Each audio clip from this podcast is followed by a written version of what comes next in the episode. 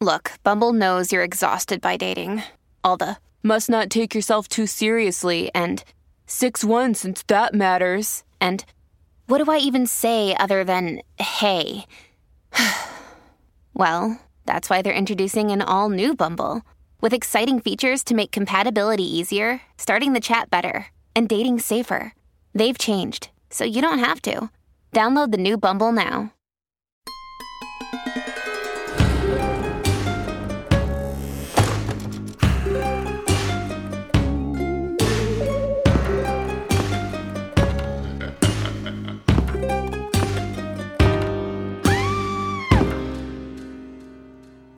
Hello and welcome to another episode of Ain't It Scary with Sean and Carrie, brought to you by Killer Podcasts and Evergreen Podcasts Network.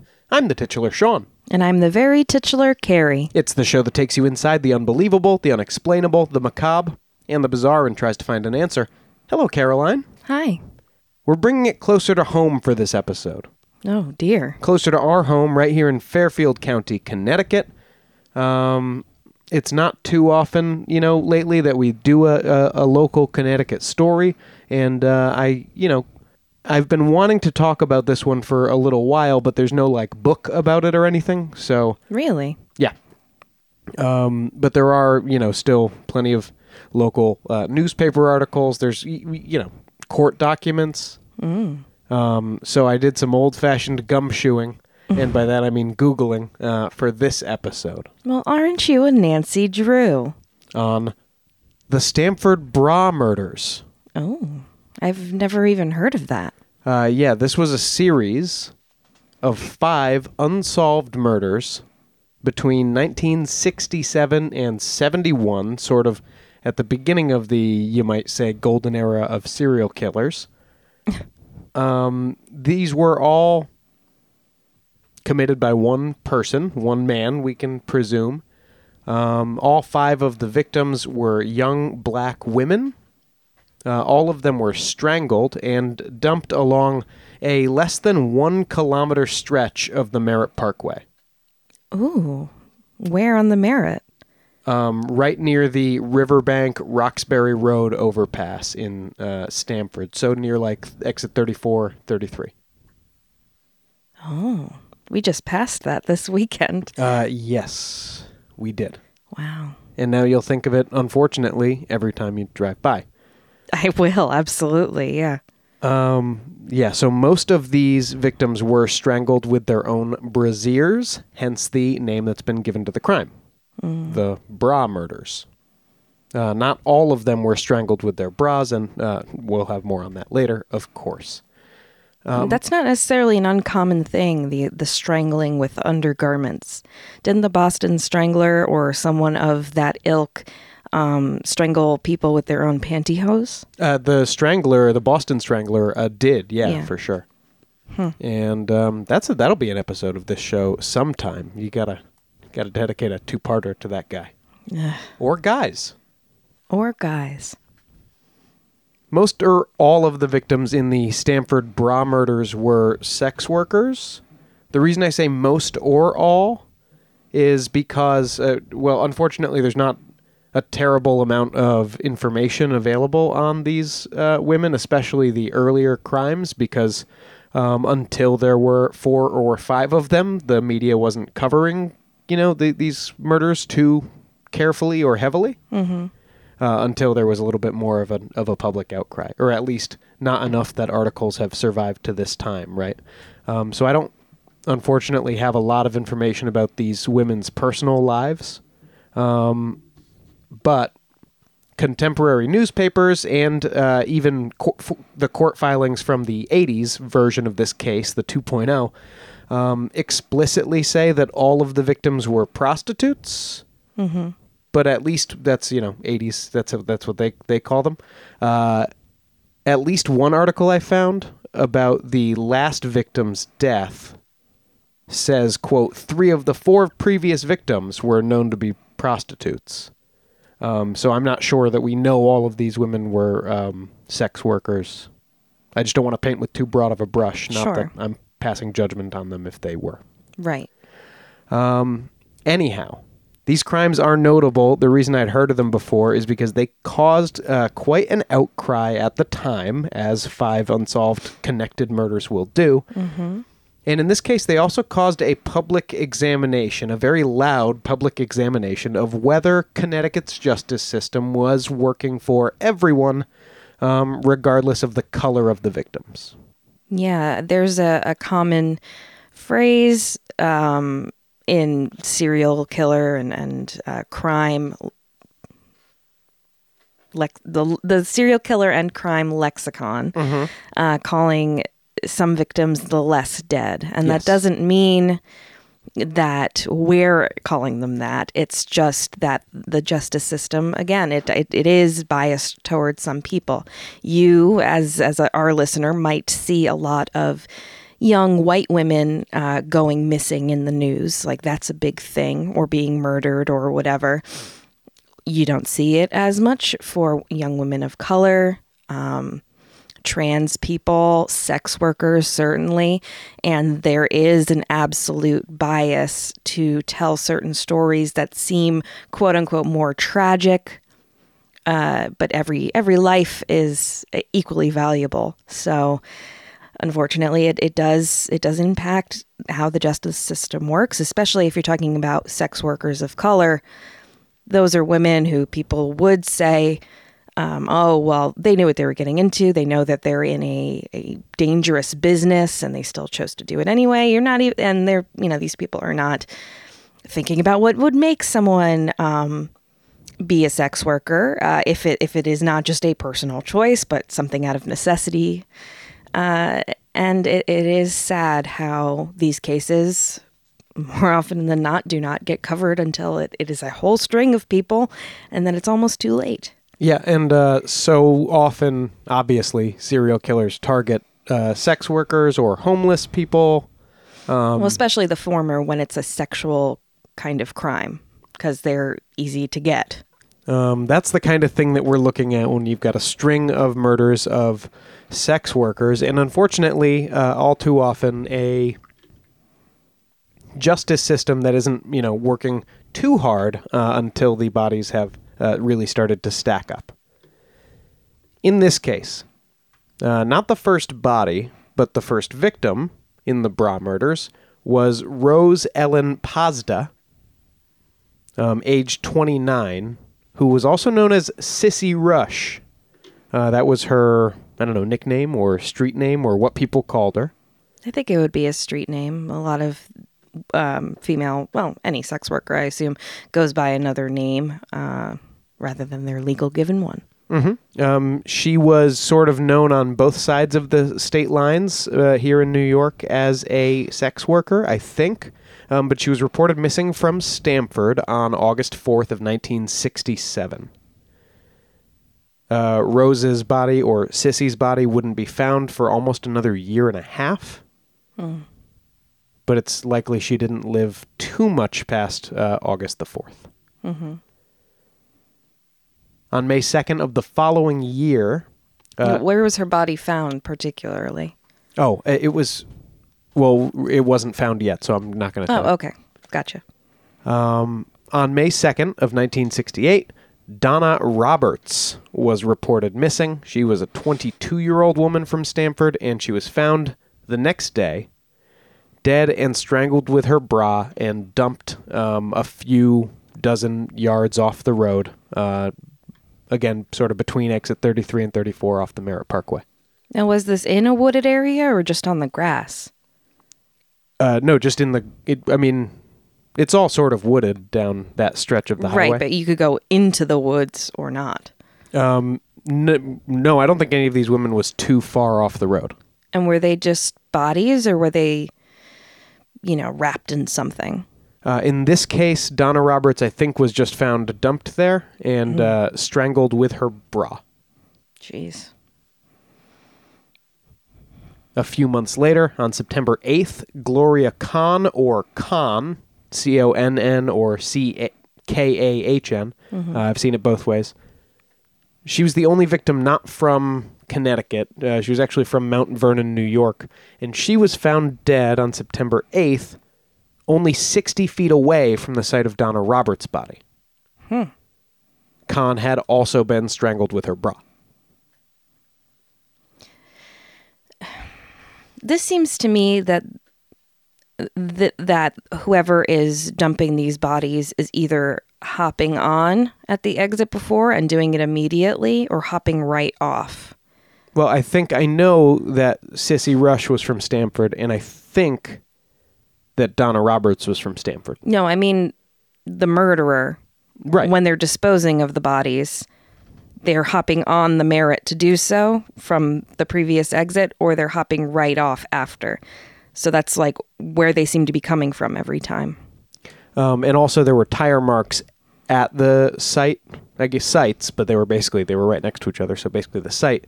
Uh, there were tire marks that police found that suggested someone had backed their car in. Which uh, so investigators speculated the body was probably in the person's trunk. Mm-hmm. And uh, you you back off the highway, unload the uh, you know body, and then pull out. Had to have been very dark, and the Merritt is dark and uh, not too busy at certain times of night. It is unlit even now. Um, to give people an idea who uh, don't live around here, the Merritt Parkway is a highway, but it's a two-lane um, high highway without streetlights. It's meant to be more scenic Yes, than your is. classic interstates. It is. It's uh, on in most sections. It is closely uh, kind of banked by trees on both sides of the road. In in some other sections, uh, kind of picturesque rock faces. It's very, it's a very pretty drive um, in like the spring and especially the fall when all the trees are all different colors. Um, And it's a horrible traffic- drive anytime you're coming up uh, from the New York area at the end of a weekend. yeah, the traffic sucks for sure, um, but at least, at least it looks nice while you're you're stuck in a log jam. Yeah, yeah, that's right. Except if there's a corpse on the side of the road, of, of course. Yeah, that's right. And we'll get some uh, Stamford residents complaining about their view a little later in this case. Of course, classic, classic Connecticut. In April of 1969, so this uh, killer did go quiet for a while. Um, but in April of 1969, Stamford police got a call from a man identifying himself as Preacher James Miller. And, and this preacher uh, said that he could tell them where to find Rose Ellen Pazda's body. Hmm. Uh, Sissy Rush, that is, the, the first woman who had gone missing. Okay. The preacher directed police to a spot that was, in fact, only about 750 yards up the Merritt Parkway from where Donna Roberts and Gloria Kahn were found. Mm-hmm. And said on the phone that he got the information from an anonymous call that had been placed to him. So this preacher was a real guy. It wasn't just the killer doing a Zodiac killer kind of taunting thing. I- impossible to be sure because police never spoke to this person in person. It's just the one phone call. But was there a real preacher, James Miller? Hold on, I'm getting to it. Okay. The preacher said on the phone that he had gotten the information from a call he had received anonymously, where a black man's voice said Wow. that he wanted Sissy Rush to have a proper burial, and then gave you know the location. Any any v- someone's voice is always going to be up to your interpretation. Yes, of certainly. what that sounds of course. like. So Um, but following the directions given to them on the phone, police did find the skeletal remains of Rose Ellen Pazda, aka Sissy Rush, once again in yeah a wooded area just off the Merritt Parkway. Mm-hmm. And about then, police decided, well, maybe we should try to talk to this preacher James person uh, in person, right? yeah, I mean, yeah. but they hadn't gotten a number or like an address, I guess, from this from this person. Um, so they then compiled a list of every clergyman named Miller in the state, Mm-hmm. Had to have been a James in the mix. and I believe the James Miller had said he was preaching in Stamford. Um, they couldn't find a James Miller from Stamford, and they never were able to turn this guy up. He's he's this name dr- drops out of the narrative entirely here. He's never mentioned again. Great detective work, guys. Really diligent. Well, what police did find, maybe they got distracted, they found a self ordained minister living in Norwalk whose name was Benjamin Miller. Uh, Norwalk, for listeners, is uh, just over the line from Stamford. Uh, Benjamin Miller was 42 years old in 1969. He's described as stocky and bald, and uh, he was living in Norwalk and was at the time a clerk at the Darien post office, uh, another town just over the line. What does self-ordained mean? Um, it means he I don't he wasn't recognized by any church that I can find, but he insisted that he was an ordained minister, and spent like I, I, I guess most of his time preaching when he wasn't at his job at the post office. Where on the corner? He would get like guest spots at local churches, and when no churches would have him, he would just take up a spot on a street corner and be like that crazy, you know, the crazy guy you see I had a feeling. wearing a sign in the whole the whole shot. Um, Billy Graham was his like hero, Oh boy. And Ben Miller repeatedly got in trouble at work at the post office for trying to re- uh, distribute religious pamphlets that he had written uh, through the mail. Probably looked like the back of a Dr. Bronner's bottle. Yes, oh, very much. Yeah, it, it's it's big Dr. Bronner's energy, the all-in-one. Horrifying. Horrifying. Good soap. Weird label. Now, because he was a bit of an outcast among his um, own kind of na- in his own neighborhood and in his own in the churches he tried to go to first, uh, uh, Miller spent a lot of time in black churches and on street corners in black neighborhoods in Norwalk and in Stamford. Um, but one of his usual haunts was kind of in the same neighborhood that most of these victims were snatched up from, not far away from where that overpass is. Well, the thing that makes me suspicious from the jump is that who, if he said someone called him, like who would know to call him, and how would they know where to call him if he's just a guest speaker?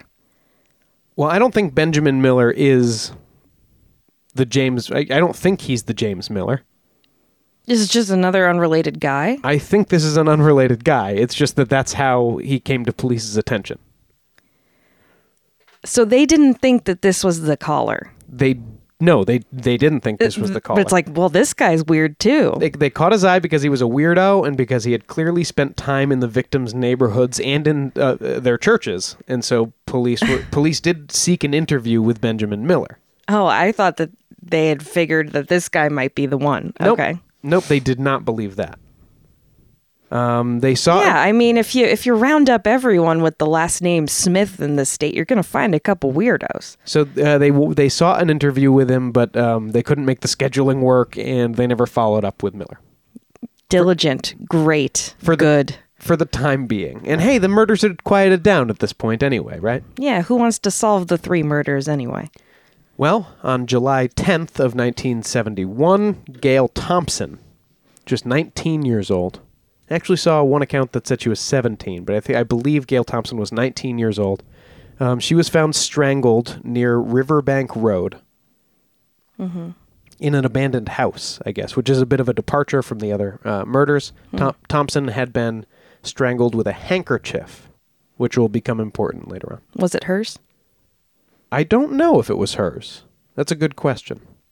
It wasn't in any of the, the papers that I read.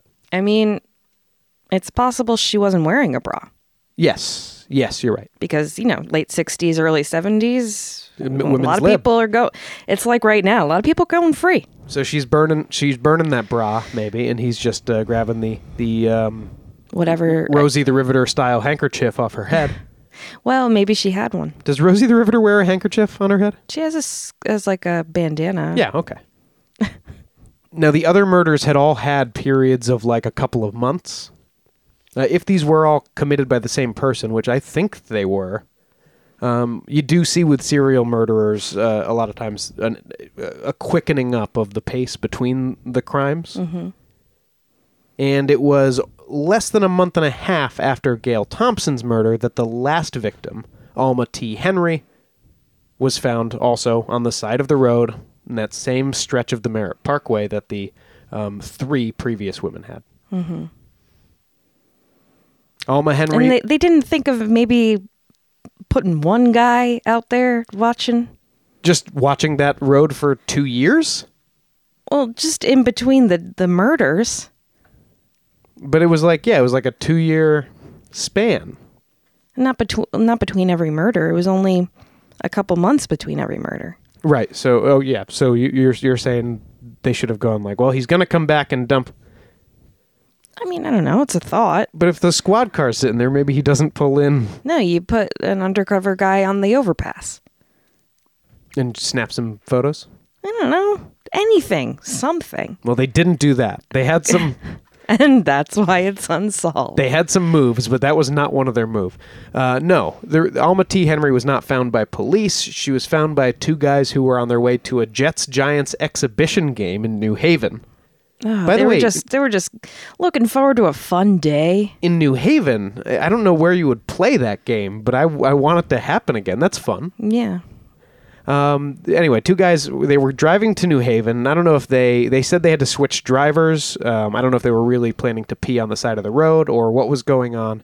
Yeah, they probably hopped off to take a leak. But they hopped off to do whatever it was they hopped off to do, and they found a trash can lying on its side, and inside was stuffed Alma T. Henry, 34 years old, who had been strangled with her bra, and then left inside the trash can about 70 feet off the road. Uh, Alma's mouth and eyes were covered with tape. Her hands were bound behind her back. And uh, again, she was really just a few yards from where Pazda, Roberts, and Kahn had all been found. Okay, another question. Yes.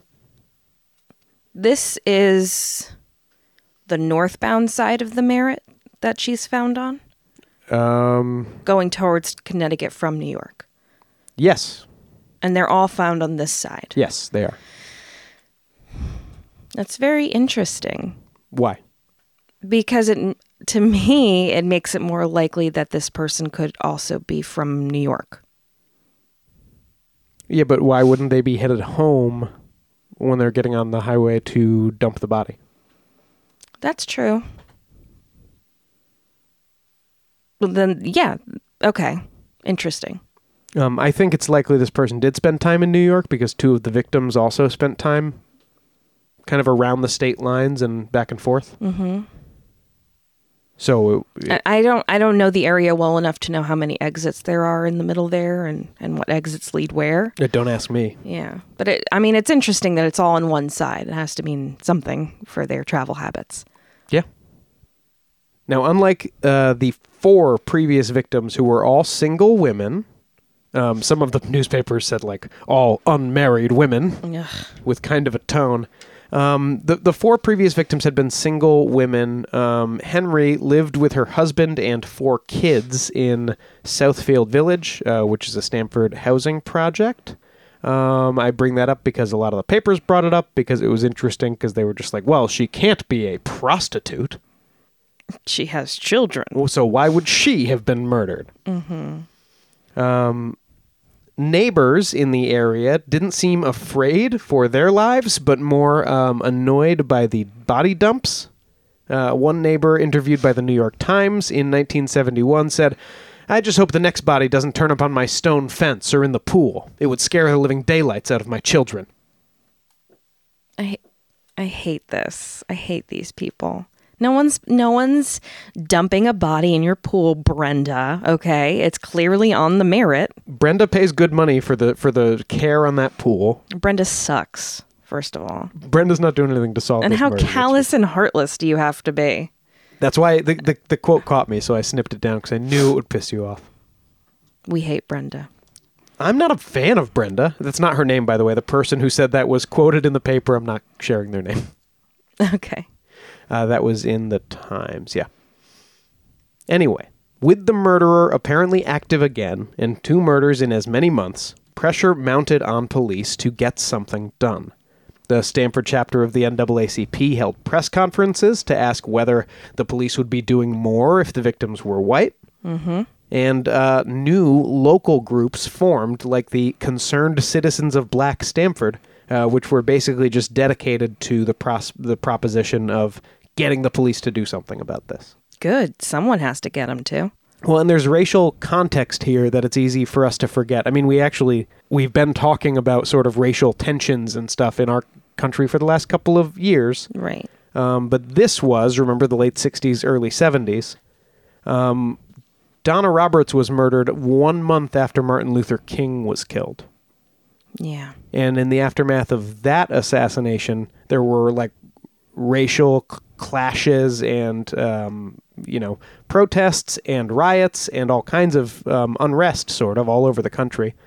In Stamford, this is just an interesting detail from the Advocate, the Stamford Advocate here. In Stamford, uh, the post Martin Luther King assassination protests included the raid of a poultry on West Main Street. A where- poultry? a poultry like full of chickens where the looters killed all of the white chickens and set all of the black and brown ones free. Like a chicken coop? Yeah. Okay. Uh, misguided. It's just a it's a very unique form of protest I'd never seen before. I guess you didn't have to kill the poor chickens. I know. What did the white chickens do? I mean, they're just chickens. Anyway, all of this w- was my point is there was a, a, a growing feeling that a lot of the you know way that the US worked wasn't built for everybody to enjoy equally maybe. Hmm I'm glad that everything's different now. Um, yeah, really. Um, yep, we solved all of these problems in the late 60s, which is why we don't talk about it anymore. So that's great. Mm-hmm. But in the early 70s, amid pressure to do something, uh, police had formed a joint local and state police task force to solve this series of murders in Stamford. And that task force in late 1971 decided to look harder at our old friend Benjamin Miller. And we'll get into Preacher Miller, Reverend Miller, after the break. This guy's weird.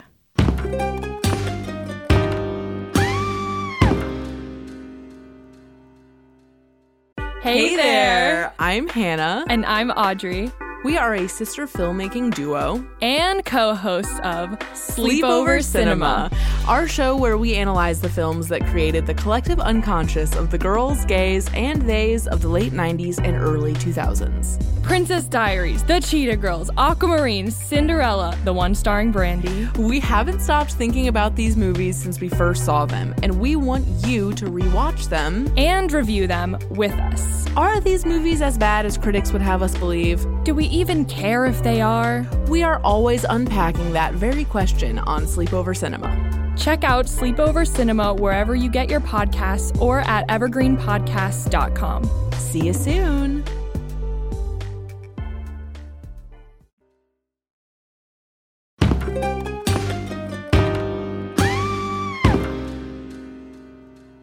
Welcome back. When last we left you, I had laid out the facts in the case of the five unfortunate victims of the Stamford Bra murders, as they've become known to uh, the annals of true crime history. Uh, Carrie, what do you, uh, what, do what, what are your, what's your read on this so far? Well, so far it's it's a very sad story. Um, sad we don't know more about the victims, though. Of course, you explained why that is, and it's very disappointing to see how law enforcement has responded so far, but not surprising. Um, and you you mentioned that we were going to hear more about the fake Reverend Miller. And I find that story very interesting because it seems like they're using this guy as a suspect, even though they kind of stumbled across him by chance. Uh, they'd certainly stumbled across him by chance, but he did have some connection to the victims, or at least to the area where the victims had um, mostly been seen before they disappeared. Mm-hmm. And so maybe uh, there was something to look into here. And so invested. Plus, they'd never found that James Miller. Yeah, but they didn't think this was him. No, so it's you- so weird. And honestly, if you were going to give like a false name, I just changing your first name and still being a reverend is a terrible idea. kind of like Obi Wan Kenobi going by Ben Oh, Kenobi. You, you mean old Ben? yeah, Kenobi, the Jedi. No, it's that's just old Ben. He lives out on the Dune Sea. Yeah, with his brown hooded robe, Carrie, being a Jedi. He's not a jet. Luke clearly says he's a crazy old wizard. That's what a Jedi is. I have thoughts on Kenobi. Okay, we'll we'll keep going. Uh, maybe that's for Patreon. um, as they investigated and looked a little bit more into this Benjamin Miller, investigators found that basically everyone they talked to about him reported weird behavior.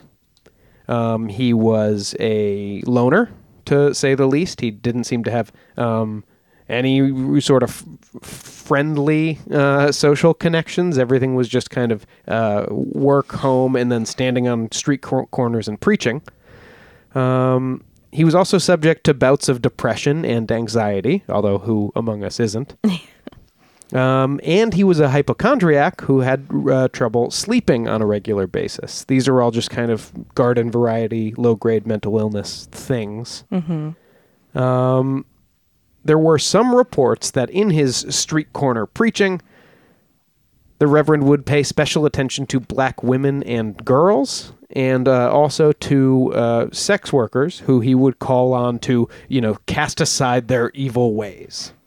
So, b- paying special attention, you mean just focusing on them? Yelling at them specifically, yeah.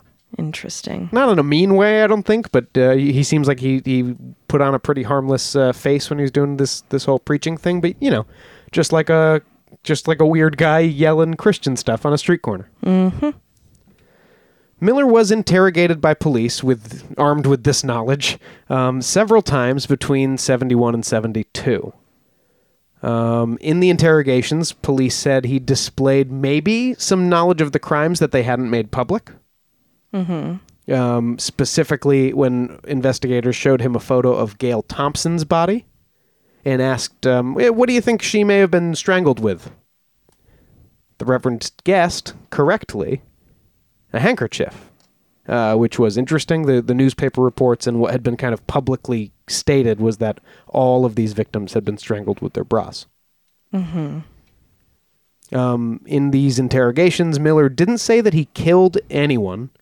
He certainly didn't say he killed Gail Thompson, but eventually he told investigators that he had once had sex with Gail Thompson in his car.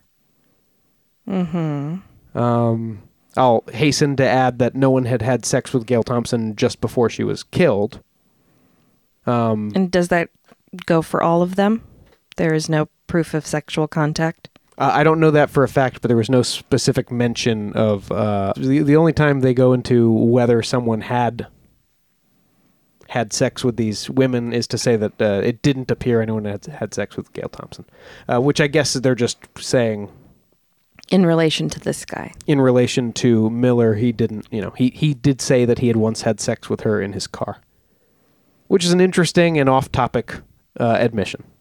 And a surprising one for someone who considers themselves so holy and so above sex workers. Well, so often it's like Carrie- he's a hypocrite, so often, Gary, we find that it's an interesting thing. passing judgment on those that you are taking advantage of for your own sins.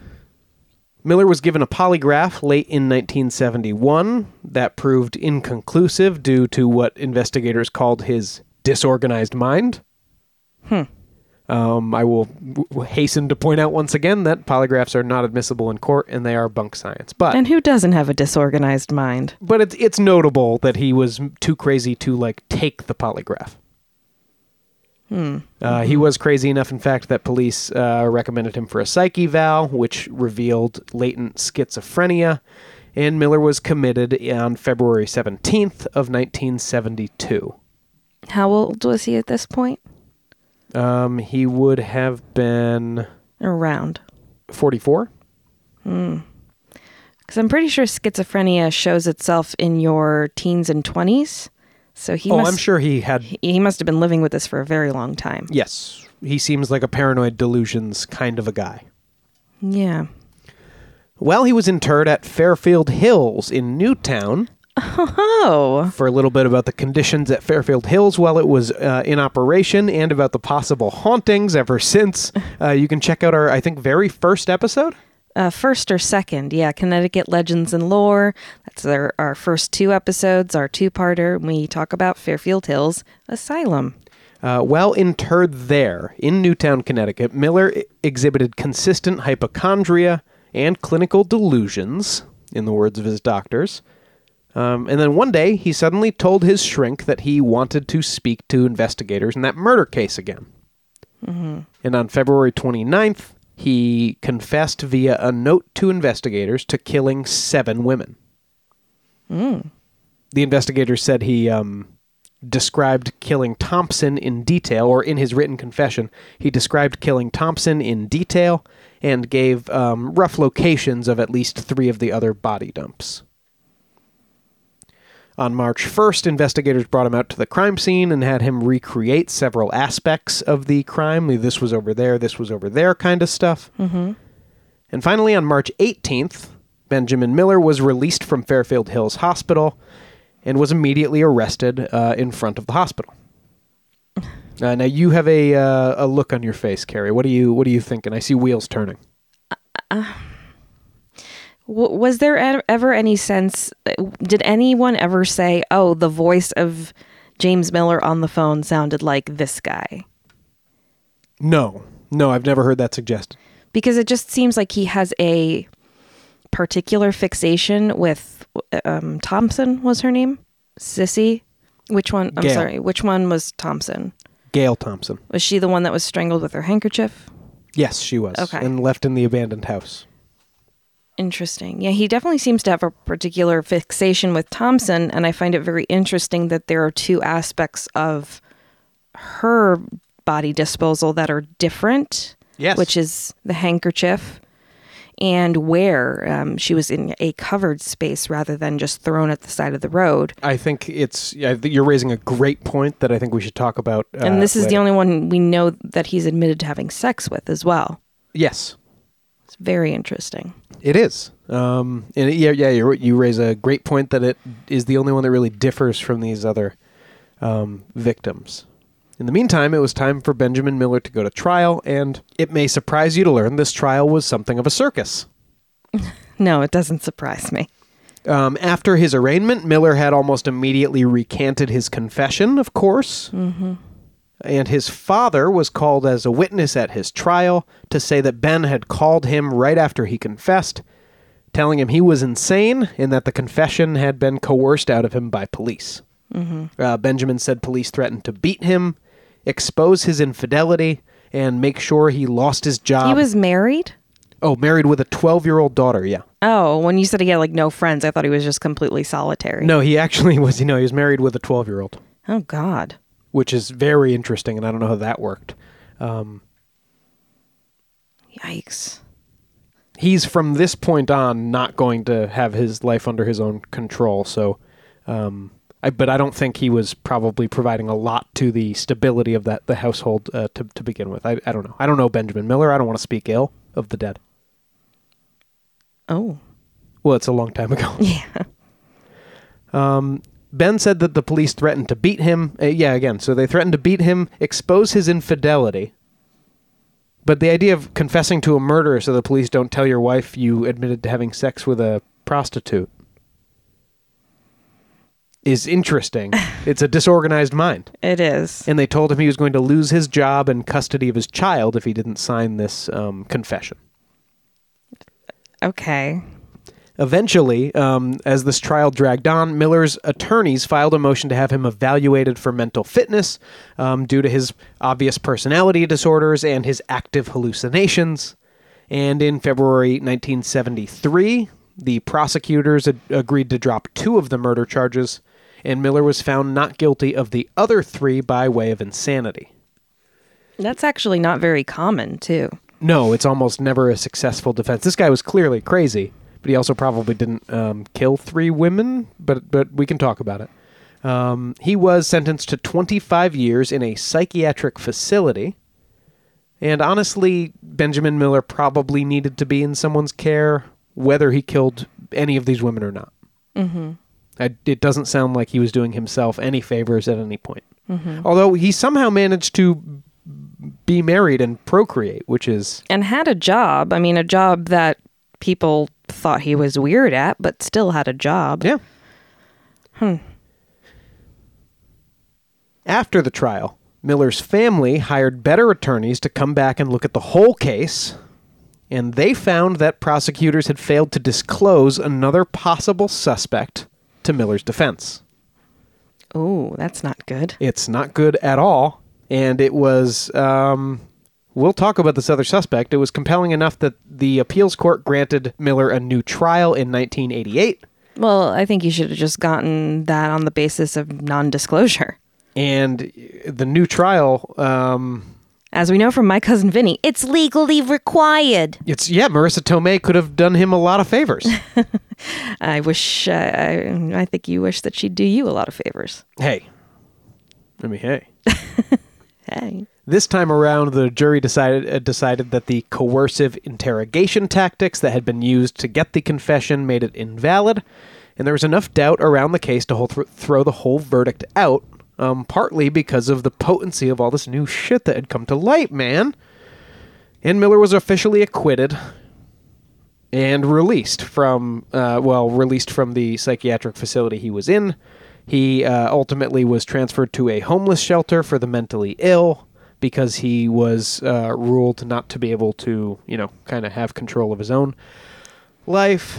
And um, yeah, so he he passed in 2010 at age 80, but uh, but that was that was old Benjamin Miller. So who's this other guy? His name was Robert Lupinacci. Oh. And uh, why did he come to the attention of police? Well, let's see.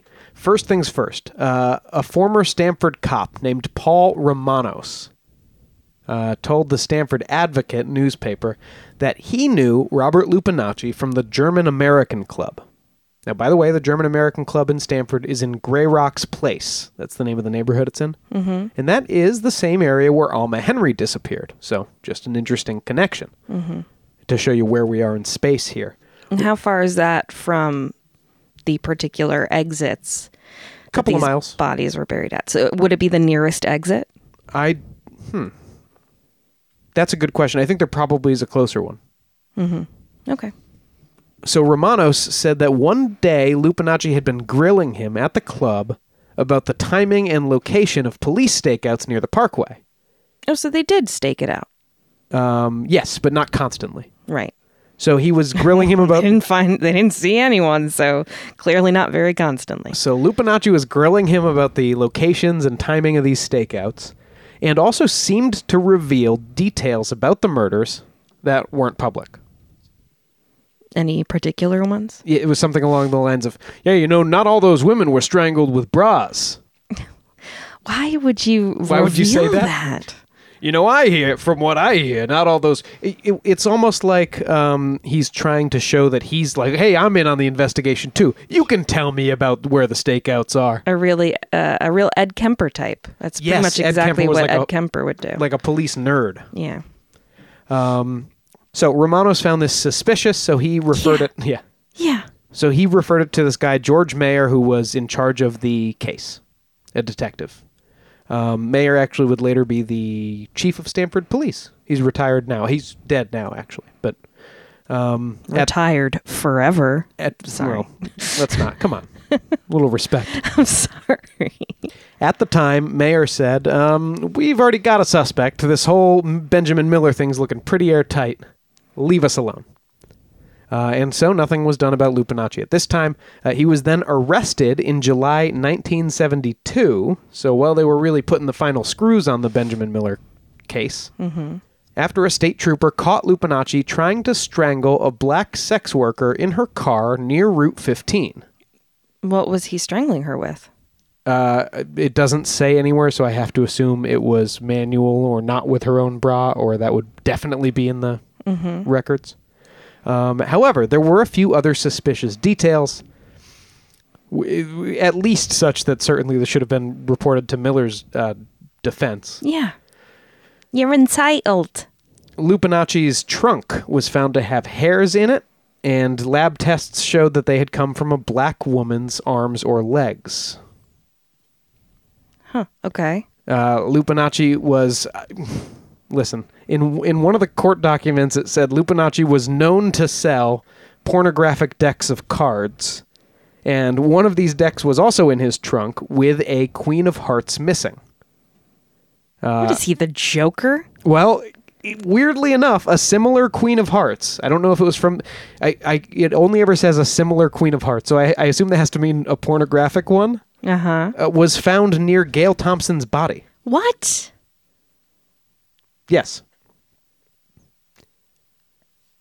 And these are c- cards that Lupinacci sold, but also like in his trunk was a was a missing one they with a missing couldn't queen verify that it was from the same deck. I just haven't seen an article that says that explicitly. Right. They always say a similar card was found. and e- Okay. even the uh, uh, like the court papers from when they released um, Miller just say like you know a similar card was found. Um, so let's talk about some other stuff about Lupinacci. Uh, what did police find out about him as they investigated? Um, investigators found Lupinacci was known to patronize black prostitutes and, quote, referred to blacks disparagingly. So he was kind of a known racist, but also um, preferred black sex workers. It's one of those self-hating things. Um, Lupinacci had been working in the motel where Gail Thompson was staying in 1971. Mm-hmm. And Thompson was last seen getting into a car that matched the color and make of Lupinacci's car. It's all circumstantial unless they could get some sort of definitive evidence about the deck of cards. I mean, they couldn't use DNA or anything back in the Oh, day, but Carrie, if I may, I'm not done. okay. In 1967, he had been seen hanging around bars in Port Chester, bars that Sissy Rush was known to frequent. And in 1968, Hotel Hazelton employees said they had seen Lupinacci in their bar, and that was a place that Kahn slash Kahn was staying at the time. In 1966, a few years before, Lupinacci had been accused of rape and prosecuted, but um, the charges were ultimately dropped when the victim didn't want to testify. Well, unfortunately, that does happen. Now, Lupinacci was never charged with the bra murders, but he did go to prison for that assault. I'm not sure for how long. But after prison, he worked as an electrician. Um, in Stamford, he fostered Shelties with his wife um, and enjoyed visiting nursing homes with his therapy dog, Rocket. And he died in 2013 at age 79. All that information I just gave you was from his uh, obit, which doesn't mention the bra murders at all. Well, uh, I'm glad he liked dogs. So did Hitler. That doesn't say anything. Everybody Well, likes yeah, dogs. Yeah. Um, you know, aside from the confession, which again, Miller was clearly unwell, so you can only ever take that with a grain of salt. And we've seen that time and time again in these stories. It's so it's the the Henry not Henry the Benjamin Miller thing is so similar But it's so. to uh, George Kelly, the Reverend from the Villisca axe murder case. That's why I kept saying Henry Miller. That's the name of the guy who probably did kill that family. uh, listen to our axe murder series for more on that.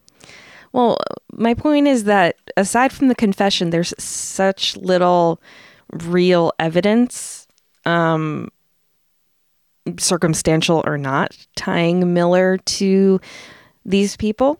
Well, I never see a lot of, and look, I haven't seen police reports, right? So uh, I can't. Uh, this could be a, a failure of reporting and not a failure of policing. But I don't see a lot of mention of like physical evidence that was gleaned from these crime scenes. Right. But even even in Lupinacci's case, it seems like there's at least more circumstantial evidence.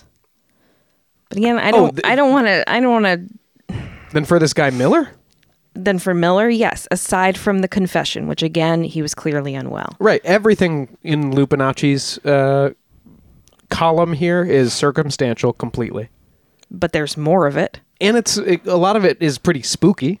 Yeah. You know, it's at it's least a weird coincidence. we can at least say it's spooky. Yeah. I mean, the the deck of cards thing is weird.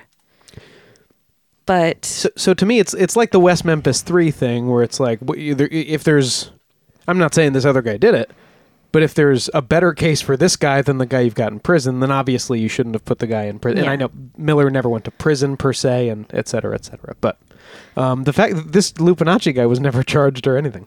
yeah. And listen, maybe he didn't do it. Maybe, Maybe it's just a, he didn't. another completely circumstantial thing. And he obviously had a long life um, and, and died fairly recently. I don't want to. A- Along in I don't want to make any accusations. Is what I what what I'm saying. yes, but just based on these two cases side by side, like it really makes clear that Miller, yes, did need mental care, but could not have been trusted to confess on his own behalf about these things. Um, Uh, and there was or just about no other evidence, but he was still sentenced to um, psychiatric care or whatever, which he obviously needed, but like in in a capacity of being guilty, right? Right. So it's it's just scary. It makes you think about how easy it is to actually. I mean, maybe a little less now because there's DNA and all that, but how easy it is to get put away for a crime you didn't commit.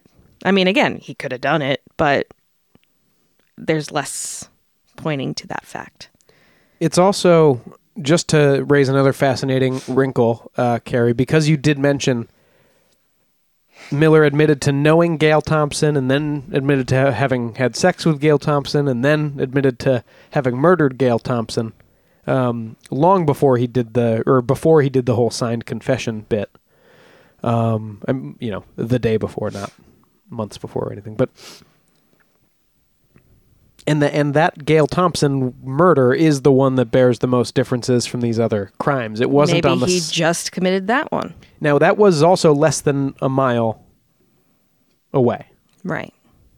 and all of the other ones, uh, you know, like the other ones, she she had been strangled, not with her bra, but um, Pazda, by the way, was too badly decomposed to perform um, like a really good autopsy, but they thought she probably was strangled also. This case reminds me a lot of the ongoing um, Long Island serial killer investigation, also known to me more personally as the Gilgo Beach killer. Uh, just a little bit of background I was going to school about 20 minutes away from Jones Beach, where all of the bodies were found back around 2011, 2012 ish. Um, and there was the first kind of mutterings that there might be a serial killer dumping bodies along the Jones Beach, you know, parkway area. And it's a very similar situation. There's no lights out there. It's very dark at night. And as time has gone on, it's gotten more and more likely um, that these bodies are not all from one person, but rather it's a situation where it's just such a quote unquote good place to dump bodies. Right, that this is just a series of mob hits and crimes of passion. And I mean, there probably is at least one because a lot of them are sex workers, the bodies that they've found, which again reminds me of this case. Um, but yeah, there are other cases of bodies being found that don't quite fit into the profile.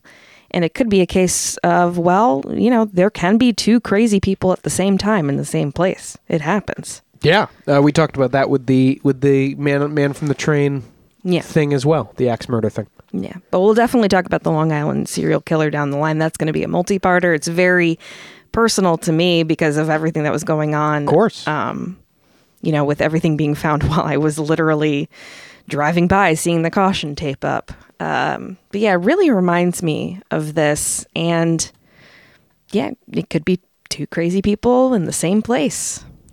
Who knows? Um, yeah, but I thought this the Stamford Bra murders were a pretty good case study for how easily justice can be miscarried. In multiple ways. Yeah. And yeah, uh, there was you know there's pressure on police to prosecute somebody. Mhm, But then they're not exactly doing the most diligent work. I think we can agree. But either way, once the once someone's been arrested and the murders stop happening, the problem for the police kind of goes away, and it's you know they've their their problem has been solved once the murders uh, stop. By the way, the murders did stop. Well, that's the, that's the thing is, you know, most often murder a serial killer stops because they are either caught or they die. Or maybe they move and they're killing somewhere else. But Miller was obviously put away, but Lupinacci just kept on living in Stamford. Yep, just raising dogs. And usually serial killers don't just stop. I mean, they, I was they can. about that too. Yeah. The Golden State Killer, who was just caught, he was able to apparently, unless there's other information that hasn't come to light, he was a, a- able to just stop when they when police got too close to catching him. And maybe it's the same thing here. Maybe it was it was a little too close for comfort, and you just stop, or maybe the person got sent away somehow, or it's someone completely different. Well, when when this guy was reached by the Stamford Advocate, he was like, "I've never heard of that guy or whatever he did, but uh, unrelated to my thing." Who? Lupinacci. Unrelated to my thing? He, I've never heard of this Benjamin Miller. I, I don't know about uh, the, this thing with the with the um, the sex workers. I don't know anything about that. Yeah, I, I had some trouble back then, but it was unrelated to whatever you're talking about. That was kind of his attitude well, that's weird. That he would pretend not to be aware of the like thing that people were definitely aware. He has to have been, yeah. Huh. That's, I mean, again, he's he lived a long life after that. Maybe he didn't want it to be associated with him at all, but I would not weird. want it to be associated with me, so It's I get weird. that. Um, yeah, weird case, but yeah. So police are likely to seize on the person who kind of fits the facts of the case. Is weird. yes. Um, I don't know how much the racial component um, plays in here. I think if these were, uh, I'm not saying this is a good thing, but if these were white sex workers, I think it probably would have been uh, ignored a similar length of time. You don't think so? I don't think so. Okay. Not a similar length of time. And then we see in the Villisca case, which was like a white family being murdered, we do see that very similar miscarriages of justice can happen where the police just need to find someone to pin this thing on. But that was much earlier. At, by 67, 71, they should have known better. And they had more ways of trying to, to pin down suspects than in what, what 1910, please? 11, yeah, 1911. Yeah. Yeah, no, that's a good point. But in both of those cases, we do see how easily the mentally ill and the otherwise marginalized can be kind of just champed up in the wheels of justice. Absolutely. um, you know, which police are just people who are doing um, their jobs, and people can fail just like other people. And more than anything, the system can fail because a system's just a system at the end of the day.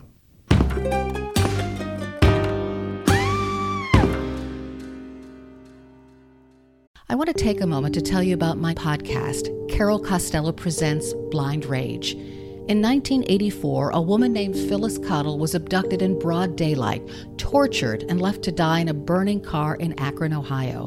At the time, I was a rookie reporter covering this horrific story. Since then, I've reported every kind of crime imaginable. I've been able to leave most of them at work, but not this one, the one that buried itself under my skin and stayed put. Phyllis Cottle was a badass woman, and I want to tell you her story.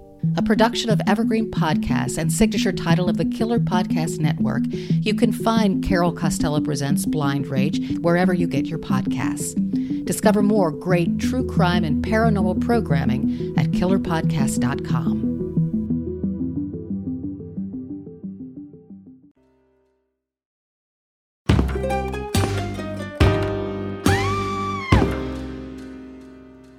It's crying saucers.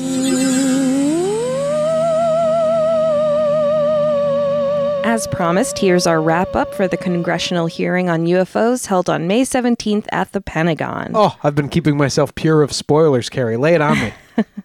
The hearing was the first in more than 50 years to concentrate on military reports of unexplained aerial phenomena, aka UFOs, and also give DC lawmakers a chance to question Pentagon officials for more information. From I like how they made the switch to UAP. They're like, they're like UFOs goofy. These are unexplained. They're not flying objects. They're aerial, phenomena. Well, that's why I said aka UFOs. I'm I'm not going to change what I'm calling them. They're UFOs. Get over it. From the New York Times, quote, the Pentagon officials testified under oath that the government had not collected materials from any alien landing on Earth, pushing back on at least one favored conspiracy theory. The highlight of the hearing was a split second image shot last year through the window of an FA 18 fighter jet of a spherical object in the distance. The pilot also reported observing an object. It remains unexplained and is an example of how difficult it is to determine what a short video clip may show. Is this the one I keep trying to tell myself is a bird? Uh, I'm not sure. I will say this video footage had previously been classified, so I don't know if it's completely new or not. The first part of the session was open while the second was closed for a specific reason, according to Deputy Director of Naval Intelligence Scott W. Bray, quote, "We do not want potential adversaries to know exactly what we're able to see or understand or how we come to the conclusion. Therefore, disclosures must be carefully considered on a case-by-case basis." Much of the session focused on the way these images are captured on photo and video and the difficulties of identifying them through the footage. Of course, it's true that you there's you know just mundane security reasons you can't share everything. Um, but come on, you can say that all you want, but when half the hearing is closed, we're all gonna just go like, "But because aliens, though, right?" Well, the Pentagon will be creating a new task force to investigate reports. And if this is going to be a real life X Files, I beg of you, Pentagon, please consider this entire podcast as my resume and cover letter. I want the job. Make her your Mulder. Yeah. Please. Representative Andre Carson of Indiana, chairman of the House Intelligence Subcommittee, stated at the open session, quote, you need to show us, Congress and the American public, whose imagination you have captured. You are willing to follow the facts where they lead. We fear that sometimes DoD is focused more on emphasizing what it can explain, not investigating what it can't.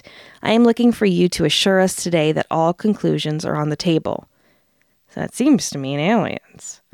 So more information to come, I'm sure, and we'll share it when it does. Aliens are on the table sometimes. You've seen them operating on the little Roswell one, right? The little Roswell one. Aw.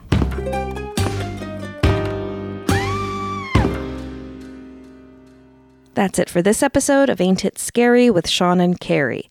Like us on Facebook and follow us on Twitter and Instagram at Ain't It Scary, and check out our website at aintitscary.com. You can support the show by supporting our sponsors and becoming a patron at www.patreon.com slash aintitscary. And please subscribe to the show and throw us a five-star review on Apple Podcasts and also now on Spotify. We'll be forever grateful. We will be forever grateful. And special thanks to our beloved top tier patrons already joining us over there Nate Curtis, Sean O'Donnell, Jared Chamberlain, Maria Ferrante, Robin McCabe, Comfy Mike, Alex Nakutis, Ryan Regan, and Christy Atchison. Thank you guys. Uh, we love you very much. I don't want that to get lost in uh, me just repeating uh, your your names every week. I hope I hope I say it with the with the feeling that you deserve. Um, you know what? Next week I'm going to give them all a little kiss after each name. Ew, don't do that. You know, just a quick little smooch. See you next Thursday. Show created by Sean and Carrie McCabe, music by Kyle Ryan. You can find Kyle at his YouTube channel, Music is a Verb. Ain't It Scary has been brought to you by Killer Podcasts and is a production of Longboy Media. Ohio is a land of mystery, from missing shipwrecks and lost treasure beneath her surface to strange phenomenon slicing through her skies. From myths that have evolved around historic events and people to the unsolved murders and disappearances that keep her communities wondering what happened. Find Ohio Mysteries on your favorite podcast app and let's explore the inexplicable. OhioMysteries.com.